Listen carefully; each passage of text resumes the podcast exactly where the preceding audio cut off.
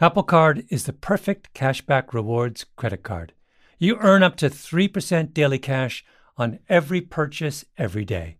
That's 3% on your favorite products at Apple, 2% on all other Apple Card with Apple Pay purchases, and 1% on anything you buy with your titanium Apple Card or virtual card number.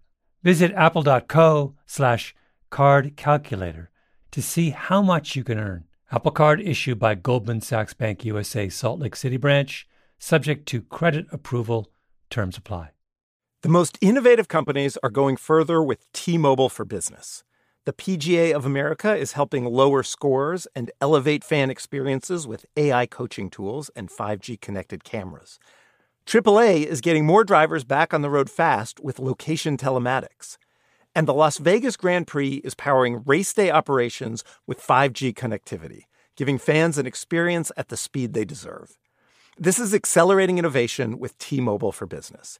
Take your business further at t-mobile.com/now. Enjoy all your favorite sports like never before at BetMGM. Signing up and playing is so easy. Simply sign up using code Buckeye and receive up to $1,500 back in bonus bets if you don't win your first bet. When you register with BetMGM, you can get instant access to a variety of parlay selection features, live betting options, and the best daily promotions in the business. And with BetMGM at your fingertips, every play and every game matter more than ever. Place your moneyline, prop, and parlay bets with the king of sportsbooks today. Sign up using code Buckeye and receive up to $1,500 back in bonus bets if you don't win your first bet. That's right, up to $1,500. Again, sign up using code Buckeye and receive up to $1,500 back in bonus bets if you don't win your first bet. BetMGM and GameSense remind you to play responsibly. 21 plus and present in Ohio. Subject to eligibility requirements. Rewards are non-withdrawable bonus bets that expire in seven days. Gambling problem? Call 1-800-GAMBLER in partnership with MGM Northfield Park. That's 1-800-GAMBLER.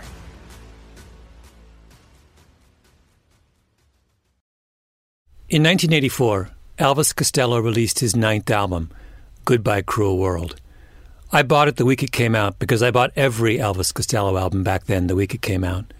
There's a theory in psychology the music you listen to at ages 19 and 20 is the music that imprints itself most deeply on your consciousness. If you make a list of your favorite songs, you'll see what I mean. Anyway, I was 20 in 1984, so I remember Goodbye Cruel World. I listened to it right away. And this episode is about one song on that album. It's called The Deportees Club. I still have it on vinyl. It goes like this.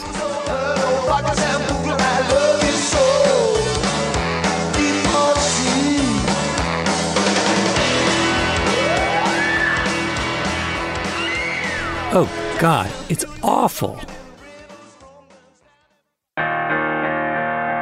My name is Malcolm Gladwell.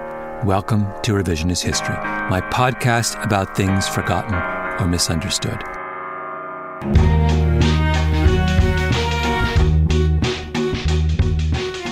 This week, I want to go back to Elvis Costello in 1984. I should say, you don't have to know anything about Elvis Costello or even like his music to be interested in this story. I'm not talking about Deportees Club as a song, but as a symbol. I'm interested in understanding how creativity works, and I've chosen Deportees Club as my case study for the purely arbitrary reason that I'm obsessed with it. And maybe, hopefully, you will be too once we're finished. Deportees Club is the second to last song on the B side of Goodbye Cruel World. The album cover is a picture of a little mountaintop with two trees on it, with Costello and his band members in various strange poses. It's all very 80s. The record was produced by two legends of the British music scene at the time, Clive Langer and Alan Winstanley. You've probably heard some of their work. They did records with Madness, Lloyd Cole, David Bowie, virtually all of the great English new wave hit songs of the 1980s and early 1990s. Clive Langer and Alan Winstanley were the guys behind the curtain. I don't know if you've ever heard Come on Eileen by Dexy's Midnight Runners. Come on, Eileen, oh, I swear what he means. At this moment, you mean everything. Now, I'm a terrible singer, but maybe you could make that out. That song, Langer and Winstanley.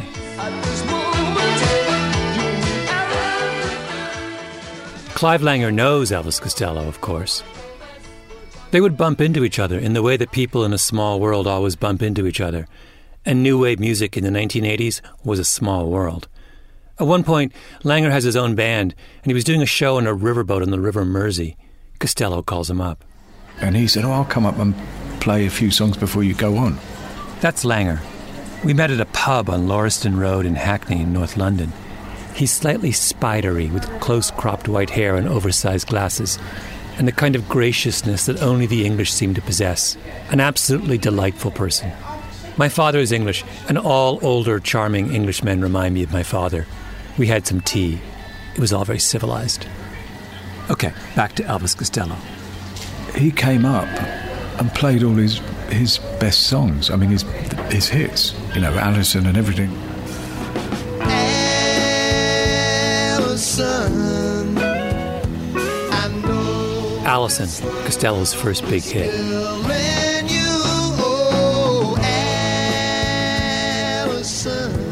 And then I had to go on and do my first ever show with the same lineup, and we weren't as good, you know. So I don't know, I didn't know quite how to take that. If you detect a little bit of friction in that, you're not wrong. Elvis Costello is a genius, and like a lot of geniuses, he has a really strong personality. A few years pass, and Costello's record label decides they want to broaden his commercial appeal. He has a fanatical following among those who know new wave music, but the label wants a big commercial hit.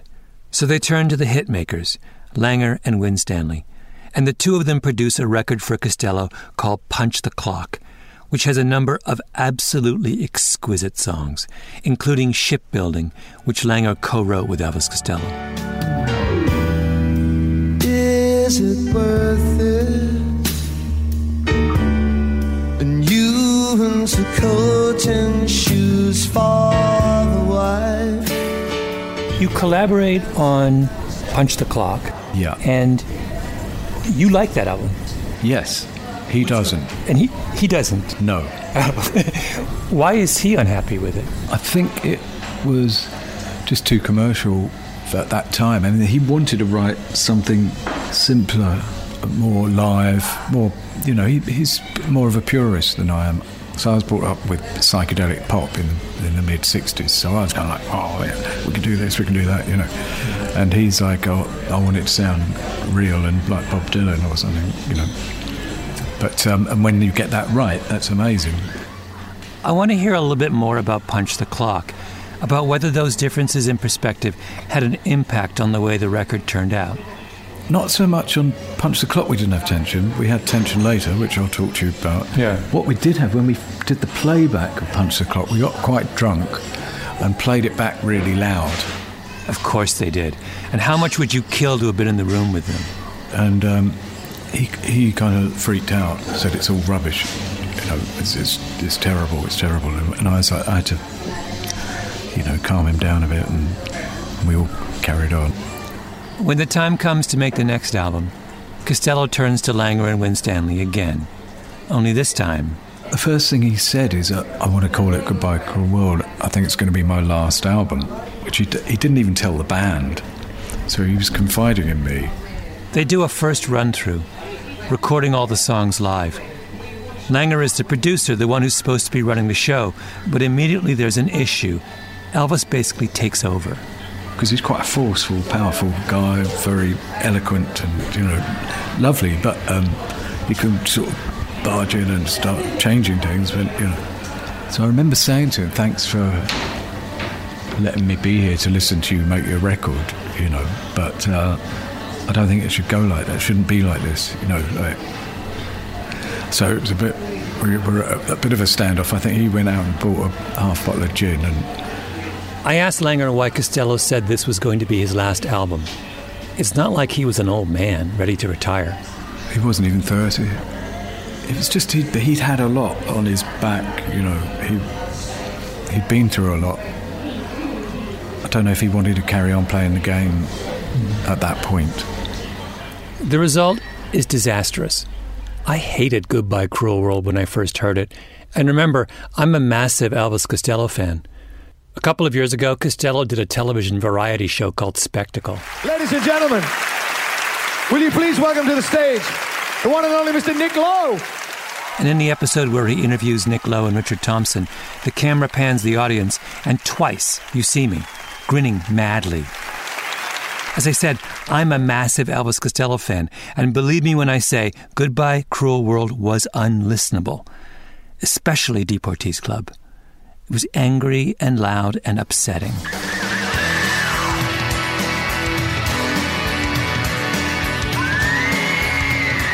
And I'm not the only one who feels that way.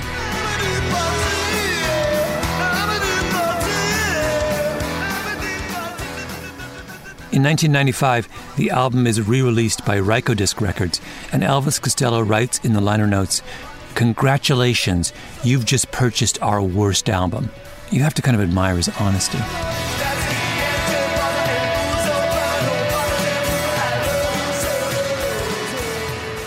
Except on that same re release, Costello includes a new version of Deportees Club. One of the songs on the original album he hates so much. He gives it a new melody and plays it by himself, an acoustic version, shortens the title to Deportee, fiddles with some of the lyrics, and it never appears anywhere else, just on this random re release by Rykodisc Records, whatever that is. And I would never have heard it except that my friend Bruce ran across it and played it for me. Bruce, by the way, was also in the audience for that Elvis Costello TV show, grinning madly. Anyway, Bruce and I used to make mixtapes for each other, and he puts this new version, Deportee, on a mixtape for my birthday, and I become obsessed with it. I'll bet I sing parts of it to myself almost every day. I don't really know why, but it might be one of my favorite songs ever. There's a line in it that jumps into my head whenever I'm sad. It's so perfect. A little couplet about the dissolution of romantic love. And you don't know where to start or where to stop. All this pillow talk is finally talking shop. Can we play it? Yeah. I'm in the pub with Clive Langer, the producer of the original awful version, Deportees Club. Strangely, He'd never heard the new, obscure, and amazing version of the song he produced so long ago. Want to hear the. Uh, His new version? Yeah. Yeah. So I found it on my iPhone, and Langer leaned his head over the table so that his ear would be right next to the tiny phone speaker. Let's see, is this the one? Pullman nightclub bar girl. Standing in the fiberglass ruins. Watching time stand still. All your troubles you confess. To another faceless backless dress Snapski and Porter Blues of Burn or Rocks I love you so deported There's a tattoo You know, It sounds like he's found the song. But he didn't know at the time either that that's what the song. I mean, that's what's sort of fascinating that Yeah. neither of you in the moment. No, well, sometimes, you know, if it's not sounding right, maybe, I don't know, maybe we were not focused enough. You know, maybe we were making a record, but we were miles away, you know. In the end, they, Elvis Costello and his producers, all thought they had put out something mediocre. What they didn't understand until much later was that that mediocrity contained a bit of genius. It's just that it hadn't become genius yet.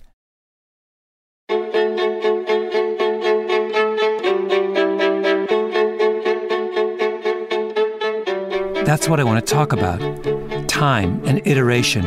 What happens when genius takes its sweet time to emerge? I know that this is just one three minute song. Maybe you don't even like it. But every time I hear it, I think the same thing, which is this is something that gives a lot of people in the world pleasure, including me. And it almost didn't happen. If Elvis Costello doesn't go back and revisit Deportees Club, turn it into Deportee, we miss all that beauty. And the thought of that breaks my heart. There's a theory about creativity that I've always loved. It's an idea that an economist named David Galenson came up with. Galenson is an art lover, and it strikes him when looking at modern art that there are two very different trajectories that great artists seem to take. On the one hand, there are those who do their best work very early in their life. They tend to work quickly. They have very specific ideas that they want to communicate, and they can articulate those ideas clearly. They plan precisely and meticulously, then they execute. Boom. Galenson calls them conceptual innovators. Picasso is the great example. He bursts on the scene in his early 20s and electrifies the art world at the turn of the last century.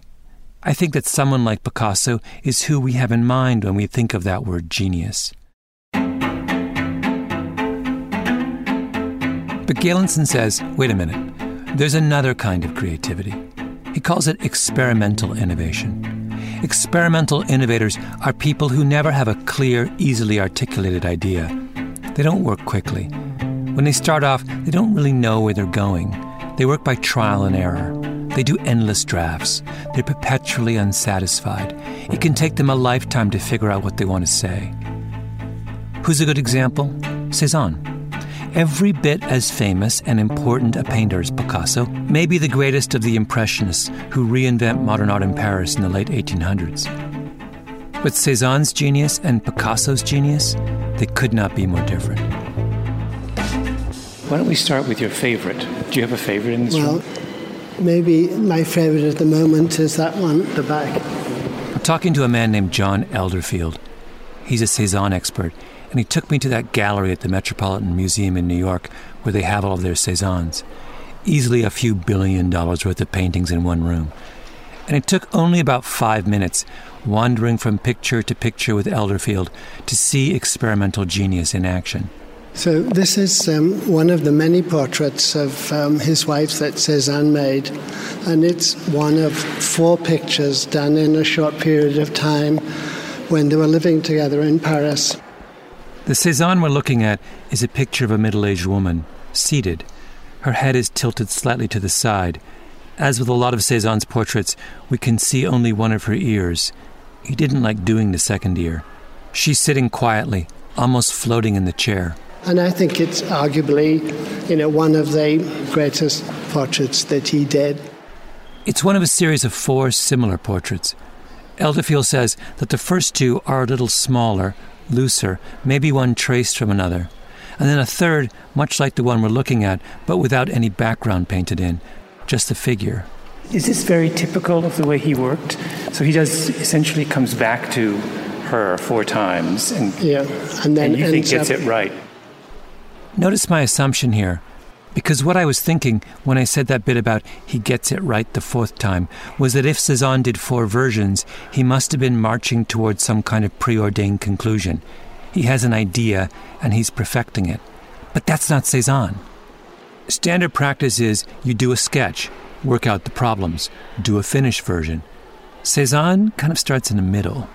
The fourth version of Cezanne's portrait of his wife, the one we're looking at, is less finished than his second and third versions. Well, for example, here you can see there's unfinished parts, or putatively unfinished parts. I mean, like the area of the dress there, where there's like, you can really see the grounds of the canvas and all the way through the lower part. You know, you can see he's been putting these brushstrokes down and not actually filling them all together. Cezanne didn't work according to some clear, linear plan. He basically just did versions over and again, iteration after iteration, trying to stumble on something that seized his imagination. Many of Cezanne's paintings are unsigned because he doesn't want to admit to himself that he's done. He does portraits of his art dealer Ambrose Vollard, and he makes him come for a hundred sittings. A Hundred. A hundred. Normally they would be how many in that Well, year? I mean, normally for portraits it would just be a relatively short number. I mean, five or something. Why does he need a hundred? Well, exactly. I mean, what, so what's he doing all the time? Cezanne was never finished. This is what David Galenson means by experimental genius. And Galenson points out that you can see this creative type in virtually every field.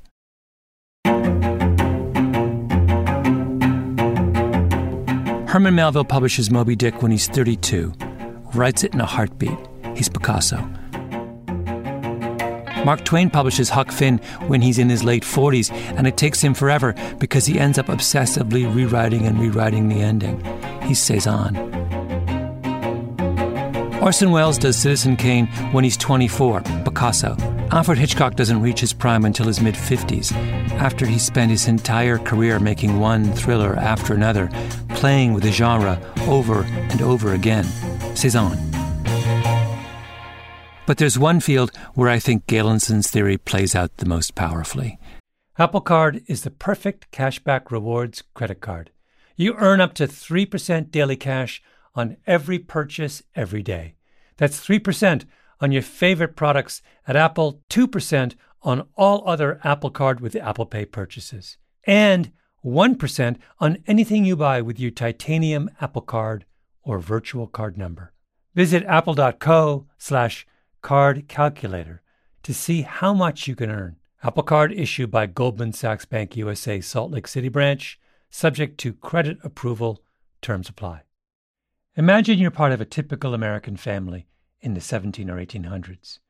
After a long winter, you'd find the inside of your home covered in a thick layer of soot. Your kerosene lamps and your coal or wood heating system would have rendered your home in desperate need of a vigorous cleaning. And thus began the annual ritual of spring cleaning, which also included the very important job of changing out your smelly straw mattress. And while your current mattress most likely isn't made of straw, there's still a good chance it needs replacing. You deserve a Saatva luxury mattress. Saatvas are meticulously handcrafted and include all the luxury features you'd expect from a high end mattress.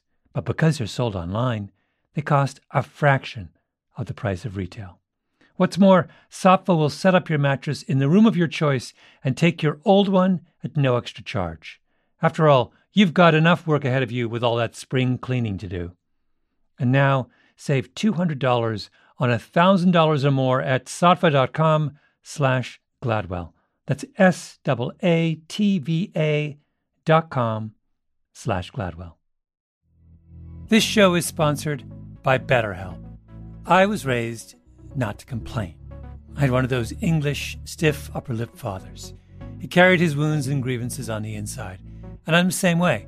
It's very hard to tell the difference between when I'm calm and happy and when I'm teetering on the edge. Is that good?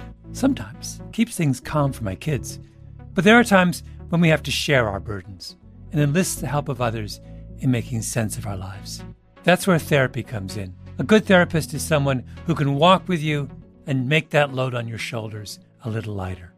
If you're thinking of starting therapy, give BetterHelp a try. It's entirely online, designed to be convenient, flexible, and suited to your schedule. Just fill out a brief questionnaire to get matched with a licensed therapist and switch therapists anytime for no additional charge. Get it off your chest with BetterHelp. Visit betterhelp.com slash Gladwell today to get 10% off your first month. That's BetterHelp, H-E-L-P dot com slash Gladwell. And that's music. It goes like this the fourth, the fifth, the minor fall, the major lift, the baffled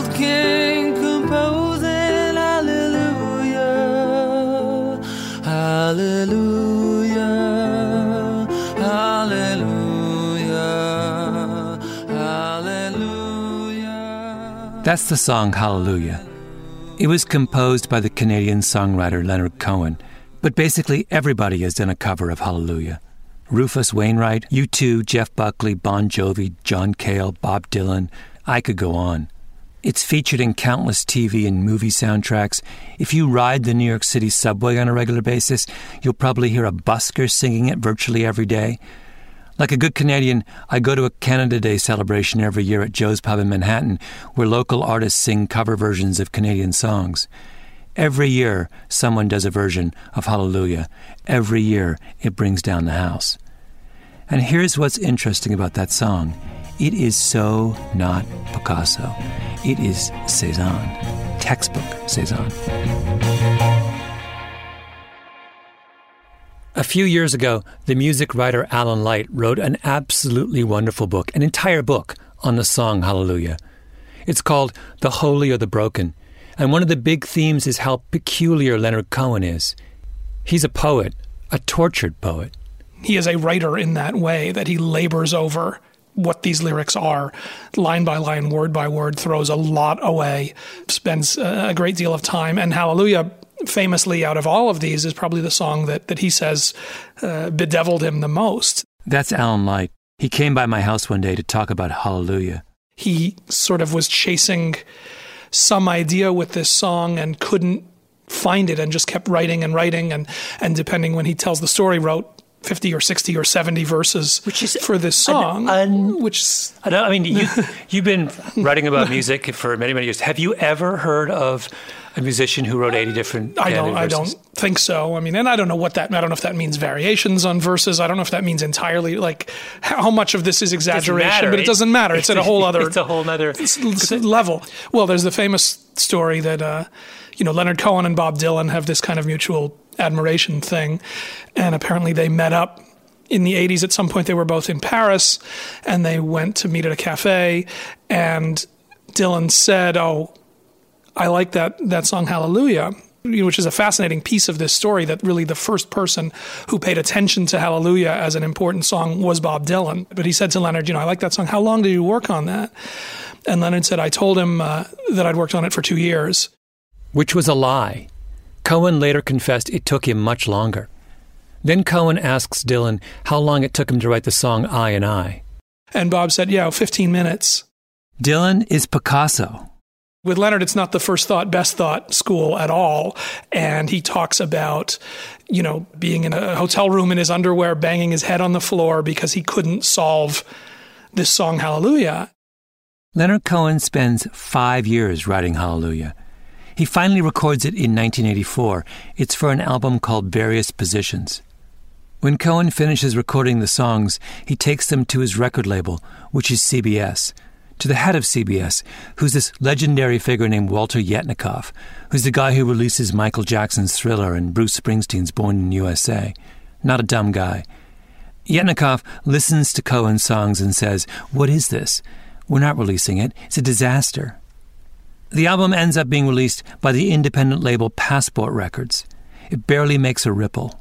And if you go back and listen to that first Hallelujah and try to forget how beautiful future versions would be, the song's failure makes sense. It's not there yet. There's an essay written by Michael Barthel about the trajectory of Hallelujah, and he calls Cohen's original version so hyper serious that it's almost satire.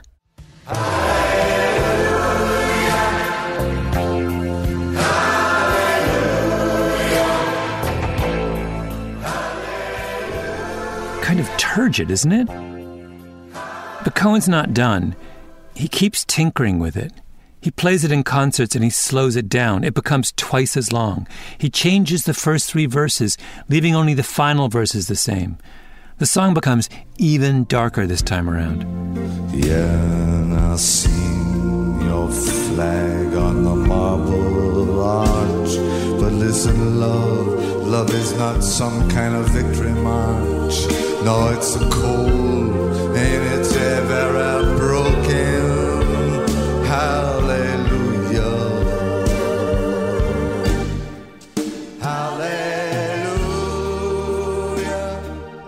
One night, Cohen is playing this version at the Beacon Ballroom in New York, and the musician John Cale happens to be in the audience. Cale is a legend, used to be in the Velvet Underground, a really pivotal figure in the rock and roll avant garde. He hears this song come out of Cohen's mouth and he's blown away. So he asks Cohen to send him the lyrics. He wants to do a version of it, so Cohen faxes him 15 pages. Who knows what the lyrics actually are at this point? Cale says that for his version, he took the cheeky parts. He ends up using the first two verses of the original combined with three verses from the live performance. And Cale changes some words. Most importantly, he changes the theme and brings back the biblical references that Cohen had in the album version. Maybe there's a God above. All I ever learned from love was to shoot at someone who outdrew you. And it's not a cry you can hear at night. It's not somebody who's seen the light. It's a cold and it's a broken hallelujah. Hallelujah. Cale is really the one who cracks the code of Hallelujah, according to Alan Light.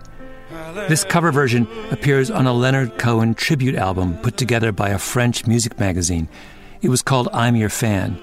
Came out in 1991. Almost nobody bought I'm Your Fan, except, weirdly, me. I think I found it in a remainder bin in a little record store on Columbia Road in Washington, D.C. Another person who bought I'm Your Fan was a woman named Janine, who lived in Park Slope in Brooklyn. She was good friends with a young, aspiring singer named Jeff Buckley. He used to house sit at her apartment. And one time, when Buckley's there, he happens to see the CD of I'm Your Fan. He plays it. He hears John Cale's version of Hallelujah and decides to do his own version of that version. He performs it at a tiny little bar in the East Village called Sin-é, where he happens to be heard by an executive from Columbia Records. So Columbia Records ends up signing Buckley, and he records his version of Hallelujah for the album Grace, which ends up being Buckley's first and only studio album. It came out in 1994. Remember when I moved in you, and the holy dove was moving too, and every breath we drew was hallelujah.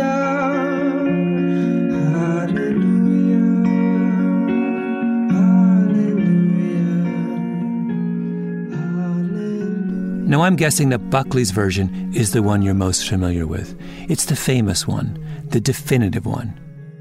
It's not really a cover of Leonard Cohen's Hallelujah, it's a cover of John Cale's cover of Leonard Cohen's Hallelujah, only with Cale's piano swapped out for a guitar. And of course, Buckley swaps out Cale's voice for his own extraordinary voice. Hallelujah! Hallelujah!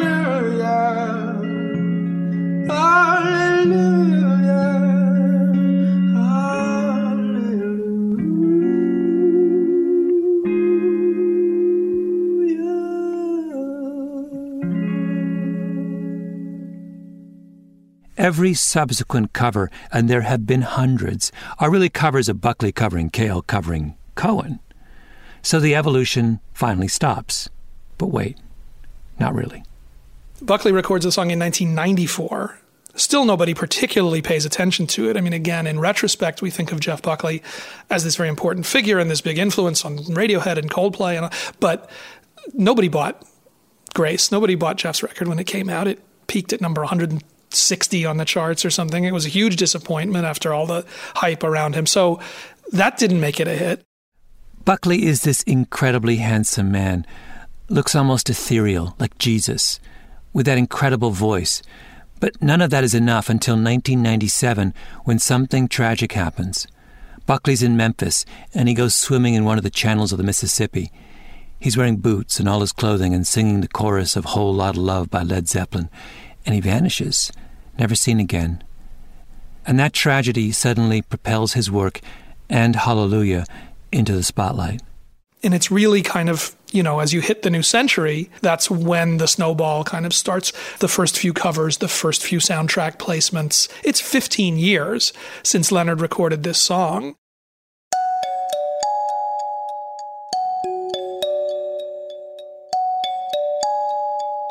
Fifteen years. And think about how many incredible twists and turns that song takes before it gets recognized as a work of genius.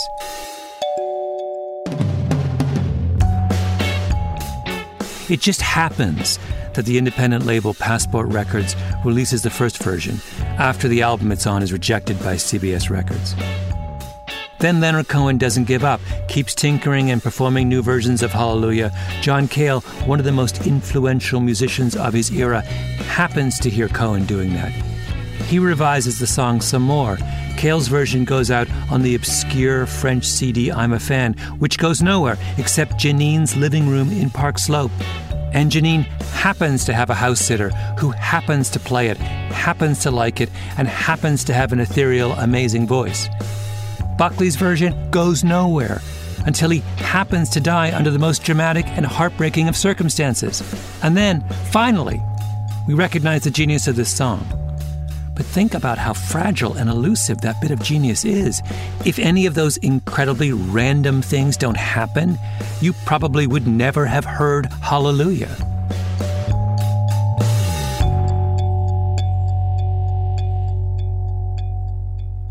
I don't think this crazy chain of happenstance matters so much with conceptual innovations.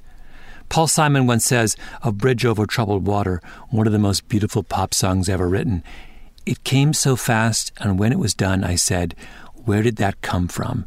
It doesn't seem like me. The song came out perfectly. You can evaluate it right away. It doesn't require 15 years' worth of twists and turns and random events. The world is really good at capturing conceptual creations. Or at least we don't miss as many conceptual works because they don't require that the stars be perfectly aligned. But if you're Cezanne and the first version you produce is just a starting point, and you never know exactly what you're doing or why or whether your work is finished or not, the stars really do have to be aligned.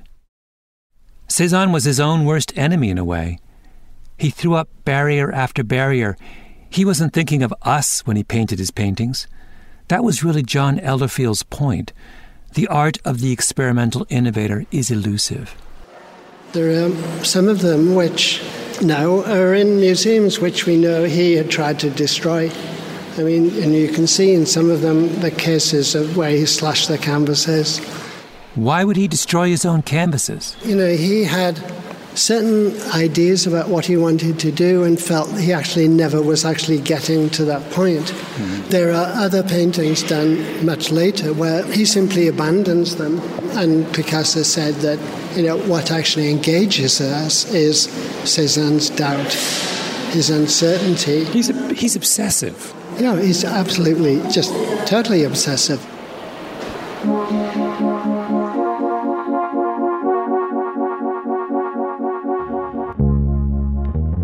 Elvis Costello, Deportee in its original flawed form. It comes out in 1984, the same year, by the way, that Hallelujah first came out. And I'm not sure that's a coincidence, because 1984 is a very particular moment in pop music. The biggest album of that year was Michael Jackson's Thriller. Pop music glossed to perfection. There's not a single stray note or emotion on that record. It's the antithesis of songs like Hallelujah or Deportee. Along comes Costello. He wants to make an album in the midst of that cultural moment, and he's not interested in glossy perfection. His marriage is breaking up. He's having financial difficulties. He says later that Langer and Winstanley were ill equipped for dealing with someone of my temperament at that time. A nurse with a large sedative syringe might have been more appropriate. Costello writes a series of dark, emotional, bitter songs, gritty and spare to match his mood, something not 1984. Meanwhile, Langer and Winstanley have been brought on board to produce hits, polished, exquisite. Every little bit was pondered over and you know thought about and put together very carefully. I mean, you had bands like Scritti Politti at that time, you know, spending nine months on a song, and uh, Trevor Horn spending four weeks on the snare sound for Two Tribes. Two Tribes was an album by a hugely popular band called Frankie Goes to Hollywood, and they spent a month just getting a particular drum sound right. So we weren't that pernickety, but we were dealing with a world that was, you know, um, perfection. It was we were trying to make pop perfection. You can imagine what happened when that world collides with Elvis Costello. And some of it just sounded like. I mean, even the band were kind of not very excited by some of the material. So it wasn't a great experience, but we did it very quickly. What does quickly mean?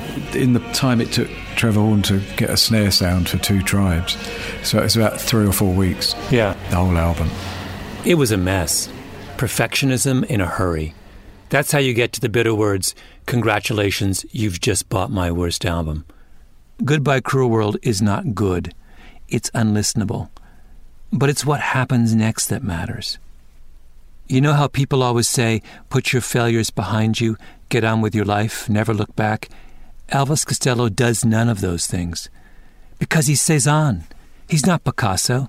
He carries around a little black book where he writes draft after draft after draft of the songs he's thinking about.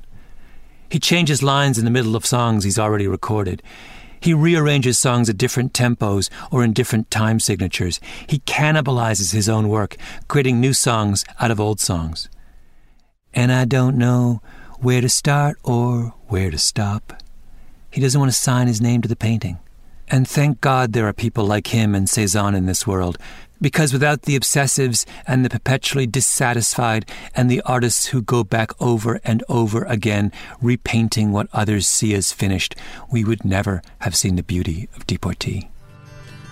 And you don't know where to start or where to stop. All this pillow talk is nothing more than finally talking shop. When I came You've been listening to Revisionist History. If you like what you've heard, do us a favor and rate us on iTunes. You can get more information about this and other episodes at revisionisthistory.com or on your favorite podcast app. Our show is produced by Mia Lobel, Roxanne Scott, and Jacob Smith. Our editor is Julia Barton. Music is composed by Luis Guerra and Taka Yasuzawa. Flawn Williams is our engineer, and our fact checker is Michelle Ciarrocca. The Panoply management team is Laura Mayer, Andy Bowers, and Jacob Weisberg. I'm Malcolm Gladwell. Party, party.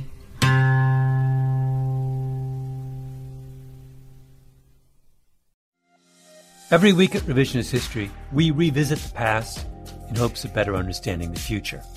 And that's what Marc Chaikin does, but for the U.S. stock market. Marc is a living archive of financial history. He worked on Wall Street for 50 years. Across those decades, he invented three new indices for the NASDAQ, and he's predicted some of the biggest market shifts of the past decade, including the recent mania in AI stocks. Marc says the majority of Americans are misunderstanding what the AI frenzy means for their money moving forward, with potentially dramatic and dangerous consequences. He's calling this a new dawn for the U.S. stock market and predicts dozens of specific stocks will be impacted in the next 90 days. He put everything you need to know in a new presentation specifically designed for people off Wall Street. You can watch Marc's presentation for free at stockmarketmessage.com right now. Again, the link to watch is stockmarketmessage.com. That's stockmarketmessage.com. You know, there's something about the Porsche way of doing things that just speaks to me. Take the all new Porsche Panamera, for example. It's not just another sedan, it's a bold choice for those who aren't afraid to go against the flow, both with the car they choose to drive or the way they live their life. The Panamera redefines sports cars, comfortably seating four and proving that you don't have to sacrifice luxury for performance. Build your dream Panamera online right now at configurator.porsche.com and choose boldly. This show is sponsored by BetterHelp. It's a simple truth. No matter who you are, mental health challenges can affect you, and how you manage them can make all the difference. That's why everyone should have access to mental health support that meets them where they are and helps them get through their day. BetterHelp provides online therapy on your schedule. It's flexible, simple to use, and more affordable than in person therapy. Connect with a licensed therapist selected just for you. Learn more at betterhelp.com. That's better.